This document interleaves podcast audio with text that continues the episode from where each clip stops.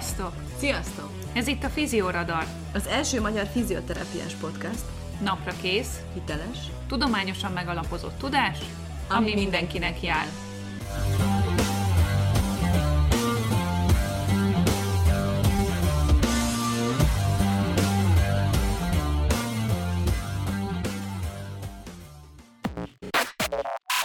A műsorban elhangzottak nem minősülnek egészségügyi tanácsadásnak, sem egészségügyi oktatásnak vagy képzésnek, és nem helyettesítik azt. Minden információ tájékoztató jellegű és a figyelem felkeltését szolgálja. Sziasztok! A Sportba való visszatérés szülés után című epizódunk második részét hallgatjátok. Edinával közösen úgy döntöttünk, hogy ketté osztjuk ezt a témát, mert annyi információ hangzik el benne, amire nehéz lenne elejétől a végéig figyelni. Ebben az adásban azokat az életmódbeli és páciens központú megfontolásokat vesszük sorra, hiszen ezeknek nagy beleszólása van a sikeres sportba való visszatérésbe. Szokásunkhoz híven pár érdekes tanulmányt is hoztunk a témával kapcsolatban, ami elgondolkodtató lehet és megfontolandó nem csak nekünk szakemberek számára, de az érintett anyukák számára is. Nem is húzom tovább az időt, fogadjátok szeretettel a szülés utáni sportba való visszatérés második epizódját. Egy másik ilyen fontos tényező a szoptatás. Ugye az egészségügyi világszervezet az mindenképpen ajánlja a szoptatást, az anyatejjel való táplálást, ameddig csak lehet, legalább a gyermek ugye 6 hónapos koráig, de azt hiszem, hogy két éves koráig is. Tehát, ami nagyon fontos, az mindig az anya döntése, hogy meddig szeretne szoptatni. Ha neki és a babának jó, akkor szoptathat akár kettő-három éves koráig is. Fennállhatnak olyan helyzetek, amikor nem tud megvalósulni valamilyen okból a szoptatás. Nincsen rossz verzió vagy rossz megoldás. Nagyon fontos. Tehát kinek hogy alakultak ezzel kapcsolatosan a körülményei, a lehető legjobbat kell kihozni belőle. Ha valaki szoptatás alatt szeretne elkezdeni sportolni, nyilván a korábban említett kritériumoknak megfelelően, ugye nincsen problémája, és nekivágna akkor akár az intenzívebb mozgásnak, azt kell tudni, hogy nyugodtan folytathatja a szoptatást. Ami lényeges, hogy érdemes lefejni a tejet, mielőtt valaki elkezd mozogni, a megfelelő, jól megtámasztó sportmeltartó, ami kényelmes, annak használata javasolt, és fontos az intenzitás, tehát azon túl, hogy természetesen fokozatosan kezdje az illető anyuka a visszatérést a sporthoz, egy ilyen moderált, közepes intenzitású edzés, ami inkább javasolt. A nagyon-nagyon intenzív edzést azt javasolt kerülni. Ha valaki közepes intenzitáson folytatja az edzést, nem túl megerőltető szinten, hanem egy kellemes szinten, amiben van kihívás. Fontos tudni, hogy az anyatejnek nem fog megváltozni a mennyisége, nem csökken le, nem apad el tőle a tej, az összetétele pedig végképp nem változik meg a mozgástól vagy sporttól.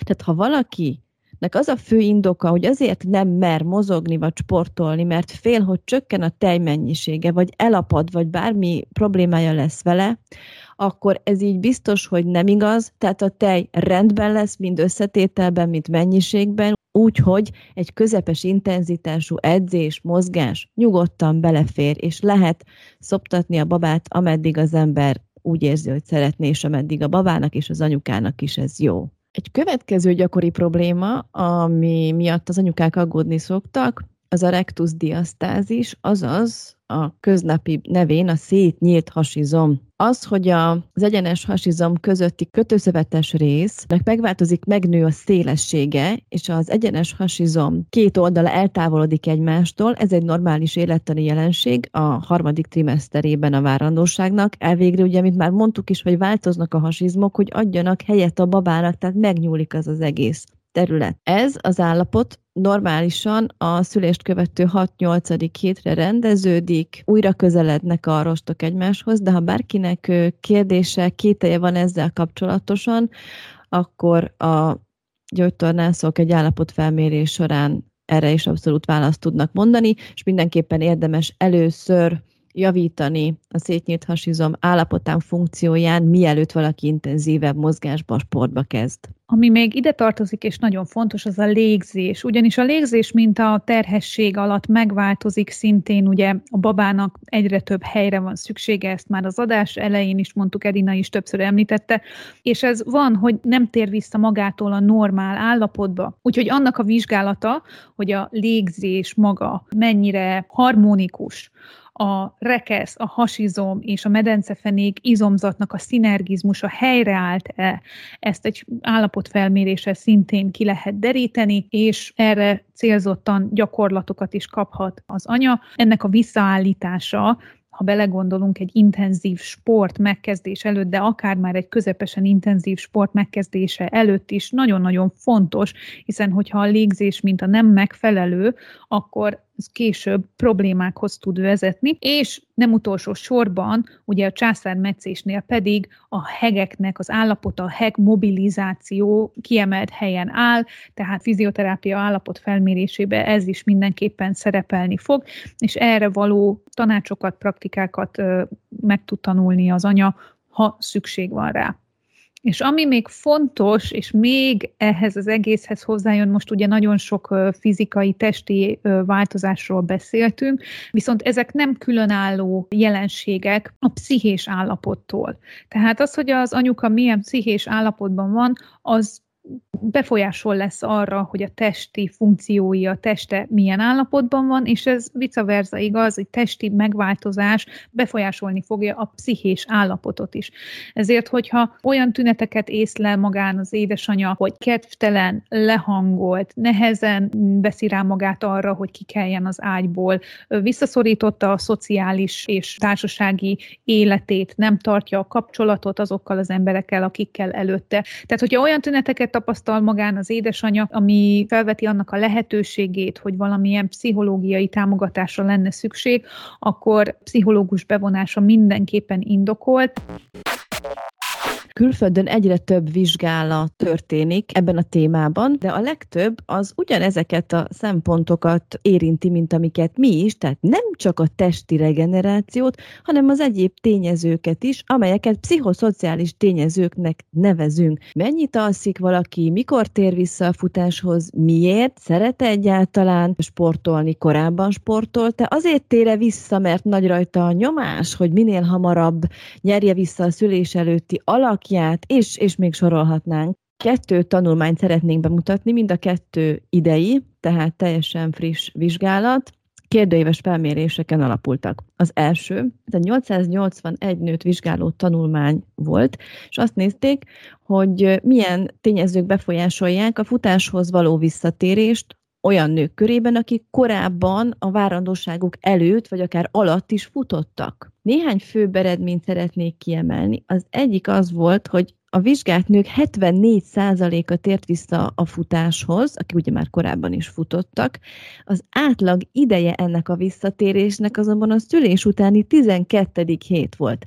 Aki ugye hallgatta elejétől fogva ezt az adást, abban azért már felmerülhet, hogy hoppá, az nem volt egy kicsit korai, mert hogy 12 hét előtt nem futunk, és ha ez egy átlag, akkor biztos volt, aki hamarabb kezdte. Akik visszatértek a futáshoz, azok között nézték ebben a tanulmányban a kérdésekkel, hogy milyen problémák fordultak elő. Az egyik az a futáshoz köthető stresszinkontinencia, tehát ez azt jelenti, hogy csak a futás alatt jelent meg akaratlan vizeletvesztés vagy vizelet elcseppenés. Ami megdöbbentő a számomra, hogy a vizsgált alanyok 29%-ánál, tehát közel a harmadánál előfordult ez a probléma. Eddig ugye pont amiről beszélgettünk ebben az adásban, és az irányelv is ezt javasolja, hogy muszáj a medencefenék állapotát megvizsgálni, mielőtt visszatér az ember, mert ha nem történik meg, és valami funkcióbeli hiányosság van izomerőben vagy állóképességben, az igenis problémákhoz vezethet, és ez meg is jelenik ezekben a tanulmányokban, hogy igenis, akik futnak, van problémájuk. Azt nem tudjuk, hogy korábban ugye milyen állapotban volt a medencefenük, ez csak egy átlag, de hogy Szerintem megdöbbentő az adat. Továbbá az is megdöbbentő, hogy azok, akik visszatértek ugye a futáshoz, azoknak a 84%-ánál fordult elő legalább egy testtájat érintő fájdalom. Tehát valamelyik fájt a mozgás a futás alatt vagy után. Itt ugye megint csak az villan be, hogyha van egy teljes teste kiterjedő, komplex mozgásszervi állapotfelmérés, ahol megnézzük funkcionális tesztekkel, hogy készen áll az illető a futásra, és megalapozzuk ezt a visszatérést, akkor jó eséllyel csökkenthetők ezek a panaszok, mert ez mind mozgásszervi. Azt is megnézték, hogy melyik terület volt leggyakrabban érintett, és ez bizony az alsó végtag volt, második helyen szerepelt a derék, és harmadik helyen a medence táji fájdalom. Azt, hogy valaki milyen valószínűséggel tért vissza a futáshoz, annak a valószínűségét csökkentette a mozgástól való félelem, tehát ha valaki nem mert valamilyen okból mozogni, illetve megint egy medencefenék diszfunkció jön, hogyha egy hüvei nehézségérzése volt a futás alatt vagy után. Amit kiemelnek a szerzők konklúzióban ezek alapján, hogy nem mindegy, és ezt Kati korábban is mondta már, hogy nem mindegy a mozgás élmény, és itt is az első futásnak az élménye, hogy milyen, hogy fájdalmat tapasztal valaki az alatt, vagy pedig inkontinenciát, az nyilván visszavetheti az egészhez való kedvet. Ha valaki pedig folytatni akarja a mozgást, akkor fontos, hogy egy jó élményt adjunk neki, és biztonságosan tudjon visszatérni, minél kevesebb problémával, tehát hogy csökkenteni kell a kockázati tényezőket, hogy problémák alakuljanak ki. A második cikk, amit kiemelnénk most a podcastban, az azt a hat rizikofaktort listázza, amelyek összefüggésbe hozhatóak a szülés utáni futásba való visszatérés alatt megjelenő fájdalommal. Az első ilyen faktor az, hogyha valaki szülés után akar elkezdeni futni. Tehát akinek a futás, mint ilyen teljesen új, eddig nem futott, vagy csak nagyon régen futott, de most úgy gondolja, hogy a futás lesz az, amit szeretne elkezdeni, és amit szeretne folytatni. Tehát tudnunk kell azt, hogy milyen szinten futott előtte, ha valaha futott, miért szeretne futni, hogyan képzeli ezt el, tehát minden olyan személyes faktort fel kell mérni az elején, hogy személyre szabottan ajánlhassunk mozgásterápiát majd, és a futásba való visszatérés programját is személyre tudjuk szabni. Ez fontos megjegyezni, hogy nem mindenkinek kell futni, hogyha az derül ki a beszélgetés alkalmával, hogy az édesanyja igazából nagyon nem szeret futni, és őszintén nem is akar, csak egyszerűen ez az első gondolat, ami az eszébe jutott, akkor egy olyan mozgásformát kell találni, ami sokkal jobban passzol az ő személyiségéhez, az ő napi ritmusához és az életkörülményeihez. Tehát röviden nem kell mindenkinek futni. A második ilyen fontos rizikófaktor vagy tényező az úgynevezett összeadódó kimerültség. Itt arra kell gondolni, hogy az édesanyja jelenleg, amikor a futásba akar visszatérni, vagy most itt én kiterjeszteném az összes sportra, de itt a kutatás konkrétan a futást nézte, de érdemes ezt végig gondolni akkor is, amikor bármilyen más sportot kezdünk el. A fizikai, érzelmi és a kognitív kifáradási rátát, kifáradási szintet fel kell mérni. Erre a kutatás egy standardizált kérdőívet hoz, olyan kérdéseket kell megválaszolni, mint az, hogy depressziósnak érzem magam, olyan ködösnek érzem magam, dekoncentráltnak érzem magam, testileg kifáradtnak érzem magam. Tehát ilyen kérdésekre, ilyen nagyon egyszerű kérdésekre is már az édesanyja úgy válaszol, hogy igen, nagyon végtelenül kimerült vagyok egész nap. Jaj, annyira leterheltnek érzem magam, alig tudok odafigyelni a hétköznapi teendőimre, azt se tudom, hol áll a fejem. Hogyha ilyen mondatok elhangzanak ugye a pácienssel folytatott interjú során, akkor ezek intőjelek, figyelembe kell venni, mert lehetséges az, hogyha ez az illető elkezd futni és visszatér a futásba, akkor mondjuk nem olyan élménye lesz, mint ahogy ezt Edina már említette, mert megjelennek fájdalmak, amik igenis köthetőek ehhez a kimerültséghez, legyen ez akár pszichés, vagy pedig kognitív. A harmadik ilyen fontos faktor az az, hogy volt-e korábban futáshoz köthető sérülése azoknál az anyáknál, akiknél már a terhességet megelőzően is, vagy korábban a futás közben történt sérülés, ez egy fontos rizikofaktora lehet annak, hogy újra előfordul akár egy hasonló, vagy pedig egy ehhez köthető, vagy ennek talaján kialakuló újabb sérülés, de akár egy teljesen más is, tehát az állapot felmérés során erre is ki kell térni. A negyedik ilyen fontos tényező az az, hogyha hüvei úton szült az anya. Az ötödik az inkontinencia, ugye erről is volt ma már szó, a hatodik pedig az, hogyha az anya 6,8 óránál kevesebbet alszik. A Kati által említett hat tényező közül ötről már beszéltünk, azt gondolom, viszont az alvásról még nem esett annyi szó. Rendkívül nagy kihívás szülés után eleget aludni. Nyilván mindenkinek más az alvás igénye, de azért ezt a 6-6 és fél órát legalább megütni, hát nagy kihívás, azt gondolom, hogy nagyon-nagyon sok embernek. Viszont mindenképp fontos kitérnünk arra, hogy miért is annyira fontos az alvás. Nem biztos, hogy ez annyira egyértelmű, és hogy gyakran belegondolunk, pedig nagyon fontos. Miért is ennyire fontos eleget aludni, Kati? Az alvás kulcs szerepet játszik a rehabilitációban és az általános regenerációban is. Az életünknek egy harmadát alvással töltjük, de ebbe ritkán gondolunk szerintem bele. Ugye van, aki imád aludni, és a napjai fénypontja az, hogyha az ágyba kerül és aludhat, de sok ember inkább csak szükségesnek vagy elkerülhetetlen eseménynek gondolja az alvást. Pedig a kialvatlanság, az alvás rövidebb vagy húzamosabb ideig történő megvonása komoly kockázati tényezőket hordoz magába. Itt nem csak az ingerdékenységre, vagy pedig a dekoncentráltságra gondolok. És ugye a szülés velejárója az alvás megvonás. Ezt igazából mondhatjuk az anya éjszakánként többször fel kell, etetni kell a babát, ha nyugtalan, ha sír, vigasztalni, bemenni hozzá, napközben is ugyanígy az alvási periódus teljesen fel van szabdalva. Tehát nagyon-nagyon ritka az, hogy az első hónapokban az édesanyák 7 órát képesek egybe végigaludni, töretlenül és megébredések nélkül. Viszont Ettől függetlenül nem felejthetjük el azt, hogy az alvás megvonás, főleg, hogyha húzamosabb ideig tart ez, akkor ez egy kockázati tényezője a kettes típusú cukorbetegségnek, és az, hogyha az ember nem alszik eleget, a szervezetében a hormon egyensúly teljesen felborul, ami afelé fog tendálni, hogy egyre többet étkezzen, egyre inkább a szénhidrátban gazdag ö, ételekhez nyúljon, mert ezzel próbálja fenntartani az éberségi állapotát, ebben próbál kompenzálni, és ugye nem véletlen az, hogy itt a cukorbetegség szerepet játszik, és amint Edna is említette, a szülés után ugye a túlsúly az egy komoly probléma tud lenni, úgyhogy itt már is egy hármast látunk, hogy az alvás az nem csak a pszichés állapotba szól bele, hanem a testsúly gyarapodásba, vagy akár abba is, hogy miért nem tud esetlegesen egy anya visszafogyni, visszanyerni az eredeti állapotát. Úgyhogy az alvás hiánynál nagyon-nagyon sok mindenre gondolnunk kell.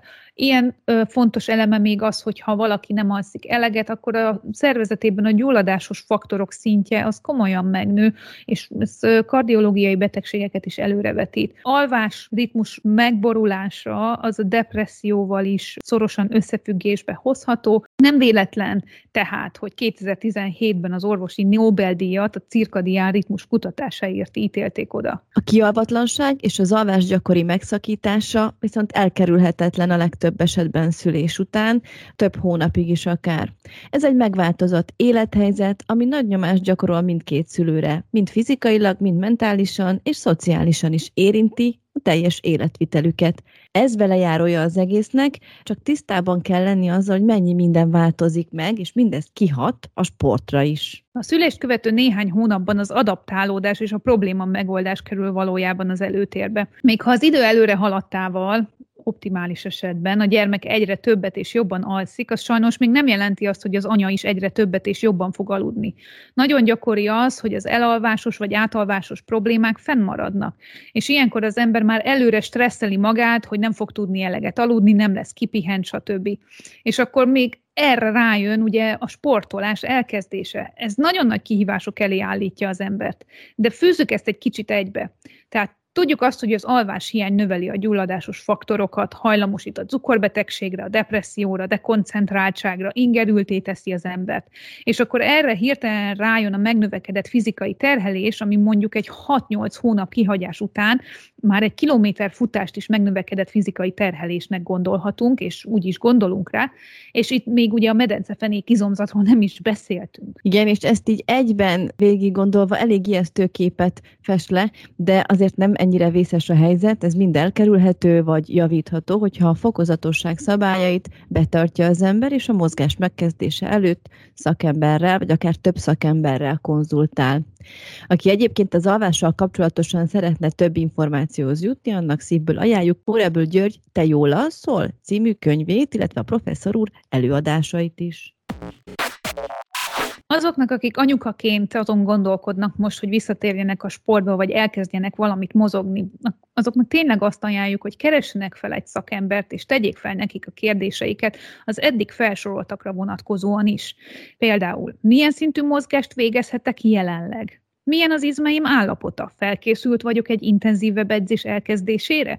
Milyen a medencefenék izmaim állapota? Felkészült vagyok a medencefenék állapotomat figyelembe véve egy intenzívebb edzés elkezdésére? Hogyan erősíthetem az izmaimat, hogyha még nem vagyok kész egy intenzívebb terhelésre? Ha problémám van az alvással, mit tehetek azért, hogy jobban aludjak? Mit jelent az alváshigiéné? Milyen technikák alkalmazhatóak az alvás támogatására? Szükséges-e kivizsgáltatnom esetleg magam diabetológussal vagy kardiológussal?